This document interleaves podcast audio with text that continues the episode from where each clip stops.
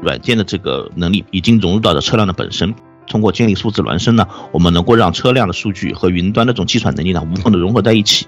同时能够通过数字化生态呢接入更好、更多的这种外部生态，为我们的这种车主提供这种更好的这种互联驾驶和这种移动出行的体验。下一代这个智能网联的这个车企的这种核心能力，其实都是说我们像做软件一样做车。我们数字化的竞争力能够决定了这个汽车将来能够占据多大这种优势，能够有多大程度去获得我将来的用户。怎么通过数据驱动的这种方式呢，来打造我下一代的移动出行业务？围绕这个汽车，围绕以用户为中心来打造这个新的汽车系统生态，这也是现在主机厂呢在考虑和破局的这样的一个关键点。呃，我是蔚然企业服务部的数字化架构师，我叫武斌。可以看到，现在整个的这个软件的这个能力已经融入到了车辆的本身，所以我们通过软件呢来重新定义车辆这个智能网联的底座。那通过车云一体，通过建立数字孪生呢，我们能够让车车辆的数据和云端的这种计算能力呢无缝的融合在一起，同时能够通过数字化生态呢接入更好、更多、更外、更好的这种外部生态，为我们的这种。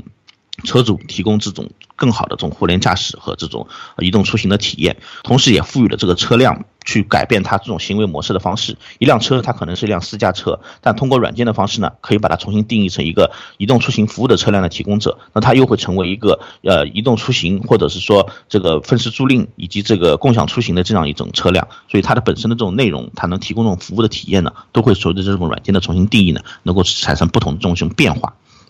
这也是我们这个车企着力打造的下一代这个智能网联的这个车企的这种核心能力。其实都是说我们像做软件一样做车。就是微软有个 Hololens，我们是通过这种 AI 这种虚拟现实融合的方式，通过协作的方式，通过数字孪生的方式呢，能够让我们不同地域的工程师不用造造出一个车辆。的前提下呢，通过虚拟的方式呢进行这种车辆的本身的设计，我们可以在实时在车辆加加装这样的一些零部件，去测试它一个对实际驾驶环境的一个反应。那这个时候我们可以看到，这更多的时候说我们是通过软件测试的方式来做车。那同时呢，我们通过像数字孪生，我们前面提到过这些技术，我们可以用数字化模型呢来替又替代油腻模型。我们通过这个数字孪生呢。降低我的研发成本，提高我协同研发的这种能力。同时，我们也可以利用一些一系列我们讲的敏捷开发的工具链呢，把敏捷开发的软件开发理念呢融入到我们的车企的开发过程中来，让它像做软件一样去造车。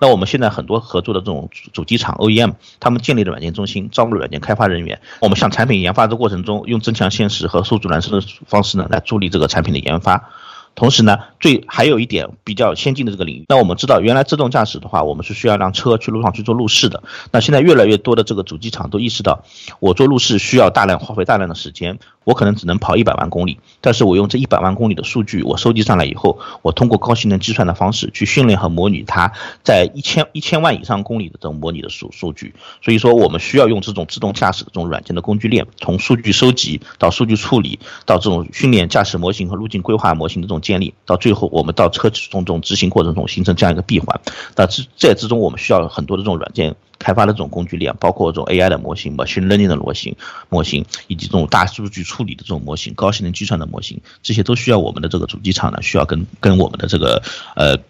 软件公司这块有一个很深度的合作。那包括现在很多自动驾驶的实验室，它实际上都是有一系列的这种软件呃工程师和数据科学家来构成的。所以这也是说。整个车辆的这个将来的智能化的基因的智能化程度，其实都是由软件化和这种数字化程度所来决定的。我们数字化的竞争力能够决定了这个汽车将来能够占据多大这种优势，能够有多大程度去获得我将来用户。这也是说，在像现在这样的一个存量市场当中，我们需要去为这个产品注入这样的数字化一些能力。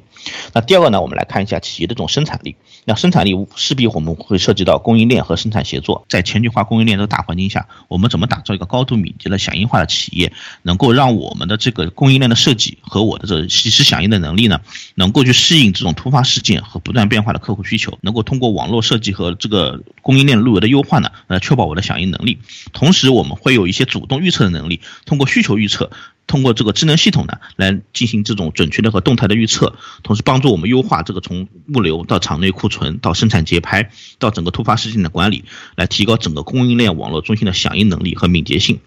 那最终呢，我们把这些供应链的能力呢，形成一个集成业务规划，帮助我们的 OEM 来制定从战略到采购，采购材料到制造和交付车辆整个的一个闭环中的优化，怎么通过数据驱动的这种这种呃方式呢，来打造我下一代的移动出行业务。围绕这个汽车，围绕以用户为中心来打造这个新的汽车系统生态，这也是现在主机厂呢在考虑和破局的这样的一个关键点。那我们可以可以想象一下，在新冠肺炎的这个影响下，如果说仅仅是卖车，现在已经受到了影响，但如果说我现在有一个移动出行的业务，能够去满足我现在这种即时的出行的服务的这种需求，是不是也会给我们提供这种在困境下突围的另外一种思路呢？虽然现在这个车企的寒冬现在目前看起来好像似乎没有缓解的趋势，但是呢，我们认为冬天终归会过去。我们能够为将来的春天的到来呢做好更好的准备，能够让我们去迎接一个可能更加光明的这个未来呢。